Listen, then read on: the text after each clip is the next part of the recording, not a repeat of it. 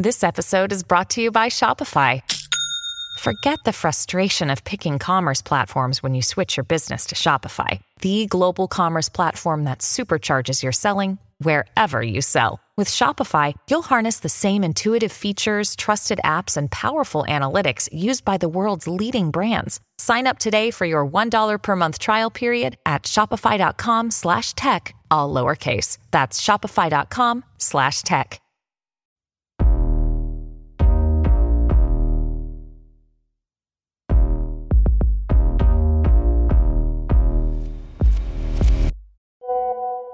Dai, eh, sfoga quel genio creativo che è in te, per favore, perché sei un cazzo di genio e fai ridere. E quella cosa che stai facendo è fighissima, ok? La storia del cinema è fighissima. E se hai bisogno di idee malsane rispetto a questa cosa, io ti, ti posso aiutare perché sono un amante, ma sono una gran pippa, ok? Va bene? Dai, Matteo, te prego, continua sti cazzo di podcast perché io sto a rota e non sto andando avanti perché è come quando sai che devi finire una serie TV, una serie che sai benissimo come potrebbe, che mm, diciamo non me la vedo tutta insieme perché ho paura che finisce e poi si rosico troppo, quindi mm, vedi di portare avanti il progetto. Questa è la storia del cinema. Sono Matteo Vitelli, un regista e uno sceneggiatore che proprio quando ce la stava per fare ha deciso di cambiare la propria rotta. Perché oggi la mia missione è prendere quel bagaglio culturale che l'università mi ha donato e restituirlo a voi, studenti e studentesse di cinema. Ma facciamo subito un passo indietro. Dove eravamo rimasti? Siamo nel 1904. Il cinema americano si trova al centro di una rivoluzione mai vista prima. I film diventano più lunghi, le storie diventano più articolate e le inquadrature all'interno di una pellicola arrivano a sfiorare quota 50. Per i dieci anni che seguono, gli Stati Uniti e soprattutto Hollywood diventano i protagonisti indiscussi del cinema mondiale. E questo attraverso lo sviluppo di alcune soluzioni che saranno alla base di tutta la cinematografia degli anni a seguire. Alcune le abbiamo già viste nell'episodio 12. Parliamo di profondità di campo, didascalie, recitazione molto più naturale e movimenti della macchina da presa. Ma in questo episodio ne vedremo delle altre.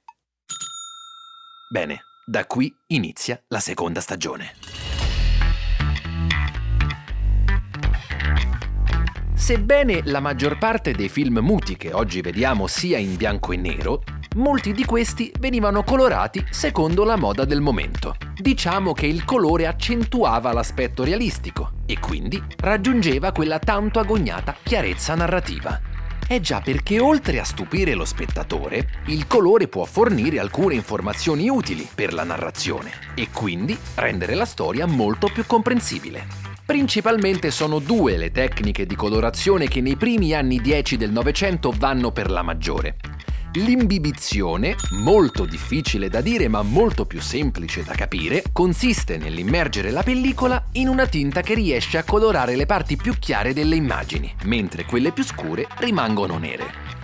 La seconda tecnica invece è il viraggio, dove la pellicola viene immersa in una soluzione chimica che satura le zone scure del fotogramma, mentre quelle più chiare rimangono più o meno bianche. Anche per il colore si viene a sviluppare un vero e proprio codice dialettico.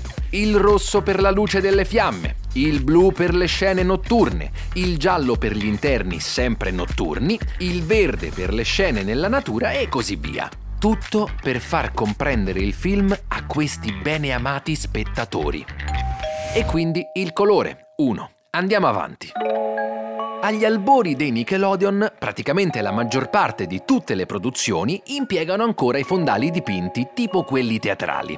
Ma tra il 1905 e il 1912 alcune case di produzione, visto che hanno fatto un botto di soldi, iniziano a costruire studi di registrazione molto più grandi. La maggior parte di questi ha le pareti in vetro, in modo da permettere alla luce del sole di penetrare all'interno. E quindi, oltre al fattore spaziale, da ora in poi si può sfruttare anche la luce naturale. E ovviamente, da non dimenticare, a svilupparsi è anche l'illuminazione artificiale. Il controllo dell'illuminotecnica all'interno dello studio rappresenta quindi un passo rivoluzionario per lo stile cinematografico degli anni 10. E indovinate qual era l'obiettivo finale? la comprensione degli spettatori. Eh sì, perché ora con set più grandi, con l'illuminazione che si fa veicolo di narrazione e la macchina da presa che non è più fissa, il pubblico può vedere distintamente i personaggi e soprattutto può capire dove si trovano, quello che vedono e quello che dicono. E ora, ai poveri spettatori che sembrano non capire una adorata cippa, manca solo un tassello. Per mantenere una connessione fra tutte quelle inquadrature che stanno aumentando sempre di più, i registi iniziano a sviluppare delle tecniche che avrebbero fornito i presupposti per il principio di continuità narrativa del montaggio. Oh, vi dico subito che questo sistema comprende tre metodi fondamentali per unire le sequenze, ma andiamo con ordine. Il concetto di montaggio, pensate, nasce da un'intuizione. I registi si accorgono che durante gli stacchi fra due luoghi diversi, gli spettatori, che alla fine tanto scemi non sono, comprendono che le azioni avvengono contemporaneamente. E di sicuro è il nostro buon David Griffith il regista che più spesso viene accostato alla prima tipologia di schema narrativo, il montaggio alternato. Questo consiste semplicemente nell'accostamento visivo alternato di due scene che si svolgono all'unisono ma in luoghi diversi. Facciamo un esempio, La Villa Isolata 1909 regista per l'appunto David Griffith. Un gruppo di ladri attira con l'inganno un uomo fuori dalla sua casa di campagna. Questo, una volta scoperto l'inganno, parte alla carica per salvare tutta la sua famiglia.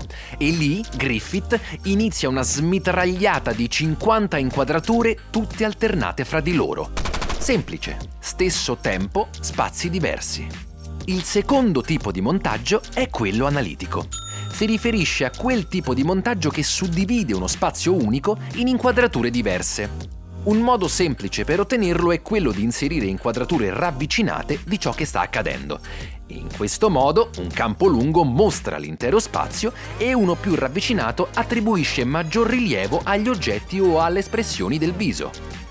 Queste inquadrature venivano chiamate inserti, ma oggi, piccola chicca per voi, si dividono in particolari e dettagli.